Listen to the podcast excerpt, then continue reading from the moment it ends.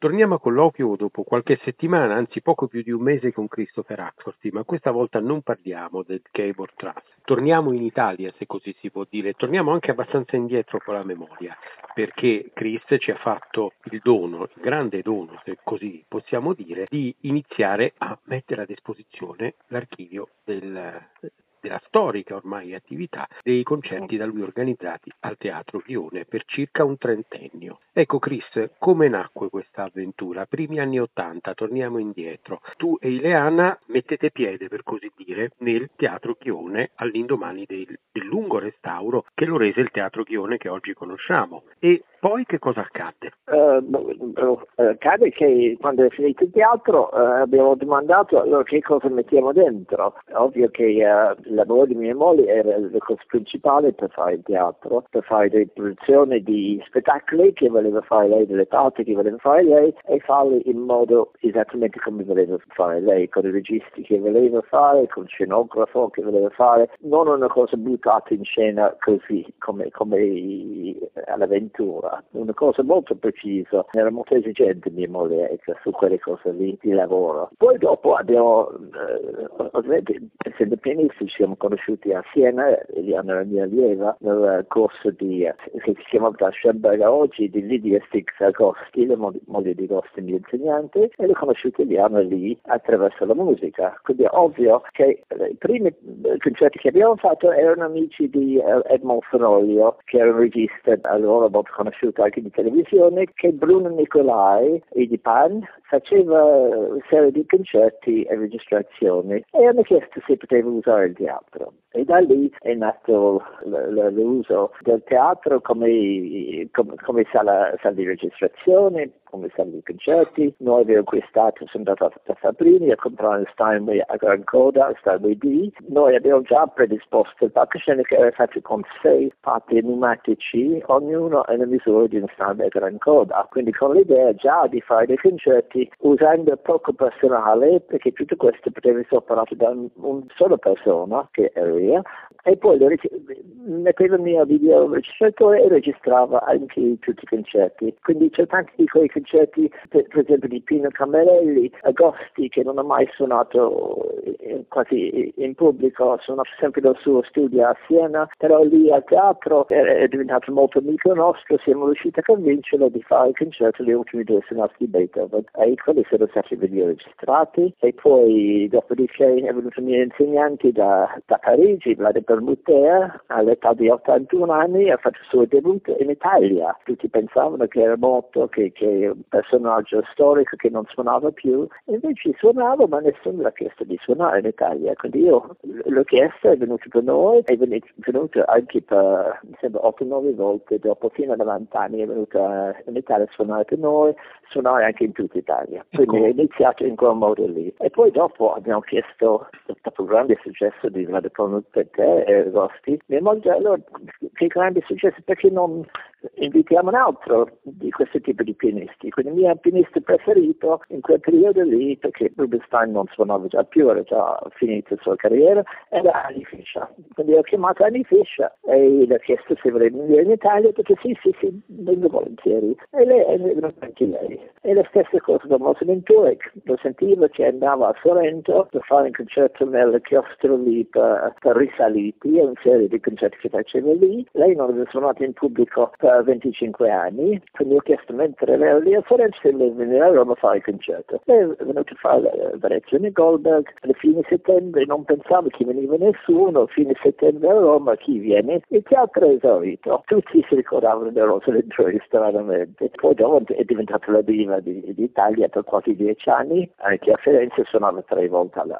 alla stagione. E poi piano piano è andato avanti così, tanti giovani mi hanno chiesto, la Church di Canada mi ha chiesto se potevo vincitori del concorso, l'unico concorso Ben Gould, Angela Hewitt, se fare il suo debutto nel teatro, certo, Janina Fiocasca, che è stato il pupillo di, di Arthur Rubinstein nel primo concorso Rubinstein, è venuta anche lei a suonare, poi ovviamente anche Roberto Prosega, tutti questi allievi di Caffaro, che erano i nostri vicini di casa, sono venuti a provare i loro programmi prima di, di andare nei concorsi internazionali o di fare dei importanti dischi, insomma come una sala prova diciamo, con um, una sala molto bella, con un pianoforte veramente stupendo, tutte queste cose qui, io al mio videoregistratore le ho registrato tutti, quindi c'è un archivio, non sono di grande qualità, però non importa, sono dei documenti comunque. Questa attività ha segnato un punto fermo nella storia della vita musicale romana, ma comunque sempre e comunque distinta o per così dire al di fuori dei circuiti delle istituzioni concertistiche storiche, Accademia Filarmonica, Istituzione Universitaria dei Concerti, Accademia Nazionale di Santa Cecilia.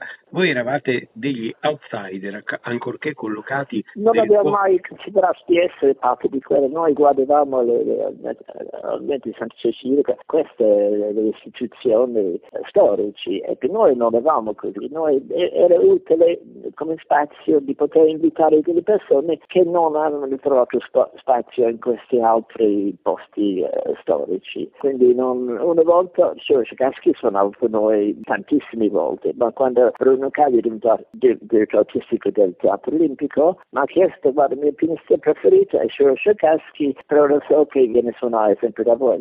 Guarda Bruno, prendi il contratto di Sciacaschi, io lo porto al Teatro Olimpico, per me è importante che suonano a Roma, non mi importa se suono qui o là, io non sono parte di questo politico, io, è importante che questi grandi musicisti suonano a Roma, quindi prendi il contratto, pagalo tu e siamo tutti contenti, ecco.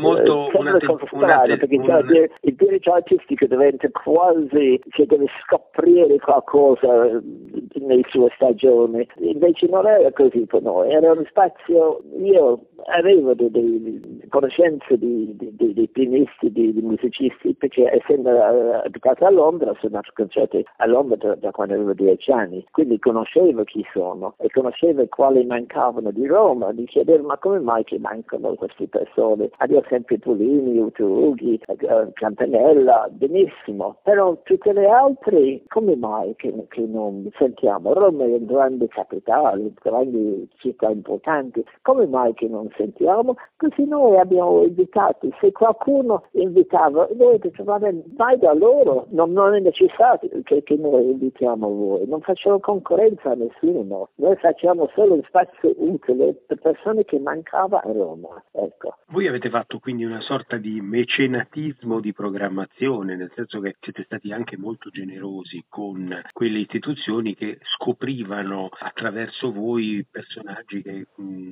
avevano... Eh beh, sì, sì, infatti sono stato accusato anche il Ministero, avevo un piccolo smenzione al Ministero, sono accusato di essere stato un agente, perché io avevo sempre gli stessi artisti che suonano anno dopo anno dopo anno. Io non, non, so, non ero mai stato un agente, quindi io Sciacaschi quando mi hanno chiesto l'ho portata a Pescara, l'ho portata a Firenze, poi l'ho portata a Firenze quando è morto la moglie di Claudia Rao, mi hanno chiesto se potevo, Claudia Rao cancellava l'apertura della stagione Miss della Musica, se potevo portare Permuta di aprire la stagione. Quindi l'ho portato lì, l'ho portato su Caschi anche Milano, però non, non ero neanche un agente, ero un amico che cercava di aiutare questi grandi musicisti di suonare più spesso in Italia, l'Italia che, che amo e non vedevo come mai mancava questi grandi personaggi d'Italia. L'Italia è il museo del mondo, l'ha detto anche Rostropovich, e tutti volevano vivere in Italia, però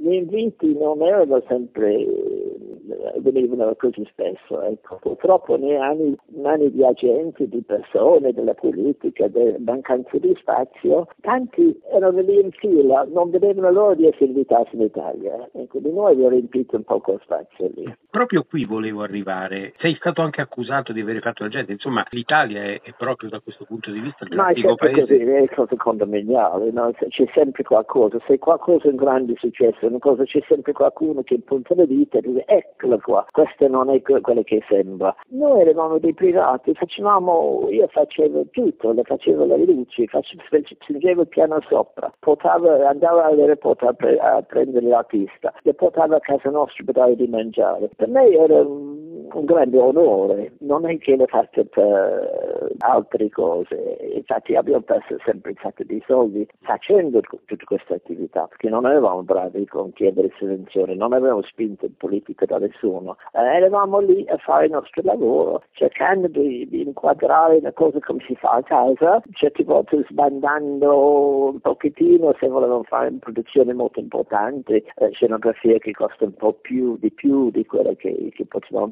permetterci e poi c'erano anche tanti problemi perché quando c'è stato l'incendio a Torino all'improvviso le hanno detto che, che tutte le arredi dei teatri devono essere cambiate, deve avere un altro tipo di certificazione. Quindi avevo dovuto rifare il teatro a praticamente a spese, quasi totalmente a spese nostre, rifare di nuovo un teatro. Sai che vuol dire questo? Io ero pronto con l'idea, guarda, adesso lasciamo stare, non, non riusciamo a fare questo. No, no, no, no, no, no facciamo, facciamo, facciamo. C'avevo una forza soprumana, ecco, e, e, per questo è molto troppo presto, perché avevo questa energia, cosa che in quei pochi anni che è rimasto sulla Terra, lei ha fatto 120 ore, 120% di, di, di sua energia, in una vita piena, piena, piena, artisticamente di soddisfazione, di tutto. Non si è risparmiato mai, ecco. Questo devo dire. E, e, lì arriva adesso, che se guardi quella che tu e Eliano hai fatto per la cultura a Roma è una cosa notevolissima. Ecco, noi stiamo facendo quello che facciamo, non facciamo un calcolo se siamo più bravi o non bravi, deve essere capace di, di medaglie e cose. Noi stiamo facendo perché ci divertiamo, ci riempie la vita di qualcosa che è utile che è utile a noi e utile per anche di altre persone. Quindi era solo, l'unico scopo era questo. Quanto il tuo essere inglese e venire quindi da una cultura estremamente collaborativa come quella eh, inglese nella produzione in qualsiasi attività culturale e non solo, insomma quanto il tuo venire da una cultura così diversa da quella italiana ti ha aiutato a avere un atteggiamento del genere e a farne un pilastro della tua attività? La cultura è sempre, è sempre uguale in tutto il mondo, anche il concettismo adesso è diventato un po' più unificato perché poi con l'avvenire del computer, delle, delle comunicazioni immediate, non c'è più questo cosa che uno deve andare a Salisburgo per sapere chi suona lì. Si sa subito, per qualsiasi cosa ce l'hai, ce l'hai il streaming, ce l'hai la radio, ce l'hai la televisione, ce l'hai da, da, tutte le parti. Se uno interessa va a vedere, si può vedere tutto quello che stanno facendo in ogni parte del mondo, quindi non c'è più. Questo non era così negli anni negli 80-90, questo è capitato adesso dal 2010 in poi, diciamo, questa apertura di tutto, di, le, comunicazioni immediate. Quindi eh, i concerti sono sempre organizzati in modo, uh, c'era Santa Cecilia a Roma che aveva solo quella sala via di conciliazione, perché la sala di Via dei Greci non era agibile, a un certo momento non si poteva più usarla. Io la sentivo lì Mare Prati, nei Cambarelli, Elisabeth Schwarzkopf in quella bellissima sala, soprattutto perché era troppo piccolo per le, le, le gente che voleva venire al concerto. Ma, e la sala di via di conciliazione poteva fare solo quelle con l'orchestra sinfonica, quei tre concerti alla, alla settimana. Quindi mancava dei, dei, spazi che adesso ce l'abbiamo, diciamo, tre sale, anzi più di tre sale, perché ci sono teatri studio, cose che ho visto l'altro giorno che sono dei magnifici sale lì alla Parco della Musica. Quindi Roma può vantare veramente una cosa notevolissima con l'apertura del Parco della Musica. E credo che questo dobbiamo ringraziare Luciano Berio. Non dimentichiamo anche Bruno Cagli Che ha fatto tantissimo per la cultura, ha creato anche l'orchestra dei giovani, che ha visto l'altro giorno cosa notevolissima, che questi sono il nostro pubblico di domani. E tutto questo ha fatto Bruno Cagli. Secondo me non ha avuto il riconoscimento che dovrebbe avere, visto che abbiamo l'auditoria, la, la, sala, non, non so, c'è, c'è il piazza Luciano Berio, c'è adesso si chiama Parco della Musica Ennio Morricone, sala Sinopoli, sala Petrassi, giusto, però qualche cosa che rimane di Bruno Cagli che fatto tantissimo per la cultura. Io sarei il primo di votare per questo, ecco. È uno spunto molto interessante, anche io ho un bellissimo, più di un bellissimo ricordo di Bruno benissimo Cali e sono fondamentalmente d'accordo con questa tua visione che il suo contributo alla cultura sia un po' sottovalutato, ma del resto io perdonami se insisto su questo, ma sono anche convinto che il tuo contributo e quello di Leana alla musica a Roma e in Italia sia un po', sotto, un po' non dico sottovalutato perché tutti riconoscono che voi avete fatto la differenza in tante situazioni, ma che sia un po' stato ingiustamente dimenticato. Il mio impegno in favore della rivalutazione e della diffusione anche discografica dell'archivio è proprio in ragione del fatto che non voglio che la memoria storica di, del grande lavoro che no, voi avete fatto... Che questi, cioè, tutti questi video eccetera vogliono qualcosa che sono disponibili, non vorrei che quando manco io tutti questi vengano buttati nel bidone. No. È un documento troppo importante. Noi, noi daremo, Grazie noi daremo, daremo voce. da tanti anni e sei venuto a offrire di fare queste cose qui perché questo sarà molto importante per tante persone anche se non sono registrazioni proprio al massimo livello neanche certe volte sono anche, anche registrate male però male come quelle là che si sente di, di Levino le vecchie registrazioni di Rubinstein di Cotto queste cose qua. Sono dei documenti troppo importanti che, che sono contento che se riusciamo a farli uscire qualcuno e farli godere dalle persone. Noi quando avevamo dei, dei concerti, di, per esempio di, di, di Cercaschi, Fuzzon, Portaie, Alessandro Roccia, Alessandro Roccia la prima volta era strapieno il teatro, la seconda volta coincise con un partito di calcio era quasi vuoto, quindi facendo dei concerti non era, non era facile avere in pubblico, non, non, è che stiamo facendo il calcio dove sono 60.000 persone, era difficile trovare 60 persone, devi a sentire Annie Fischer, si chiamava delle persone giorno e notte per cercare di riempire la sala, non è stato facile, quindi adesso che, che abbiamo questi documenti che la gente vede le sta- certe stagioni che abbiamo fatto, uno in particolare è cominciato con Pelmet, poi c'è, poi c'è Nicolaeva, poi c'è la, la Torteglia, eh, poi finiva con Pelmet, tutte nella stessa stagione, la gente a Londra mi dice ma come mai tutti questi musicisti nella stessa sala, nella stessa stagione non esistono proprio da nessuna parte, è stata una fortuna per noi che abbiamo tentato. Farlo, tutto era poi impossibile, impossibile, più che diceva mia madre impossibile, più li faceva, poi come la, la, cosa rossa al, al tuo, ecco. ecco ma di noi questo... abbiamo fatto l'impossibile e ci siamo divertiti, abbiamo avuto una vita, 30 anni di felicità, di soddisfazione, non si poteva dire niente. Diana, prima di morire, dico guarda, sono talmente contento, talmente felici, speriamo che duri ancora un po' e poi facendo Ekba se n'è andata così sul palcoscenico che l'invidia di tutti i suoi colleghi, quindi anche lì si possono ridere e ringraziare, non ringraziare che c'è stato Eliana, c'è stato di altri Ghione, c'è stata questa attività. Come anche, ripeto di nuovo, ci devono ringraziare che c'era anche Bruno Cagli, anche Francesco Siciliani, sono due personaggi che hanno fatto tantissimo, tra i personaggi di Giocoliano naturalmente, che hanno fatto tantissimo per la cultura, che in qualche modo non va, non va dimenticato. Ecco.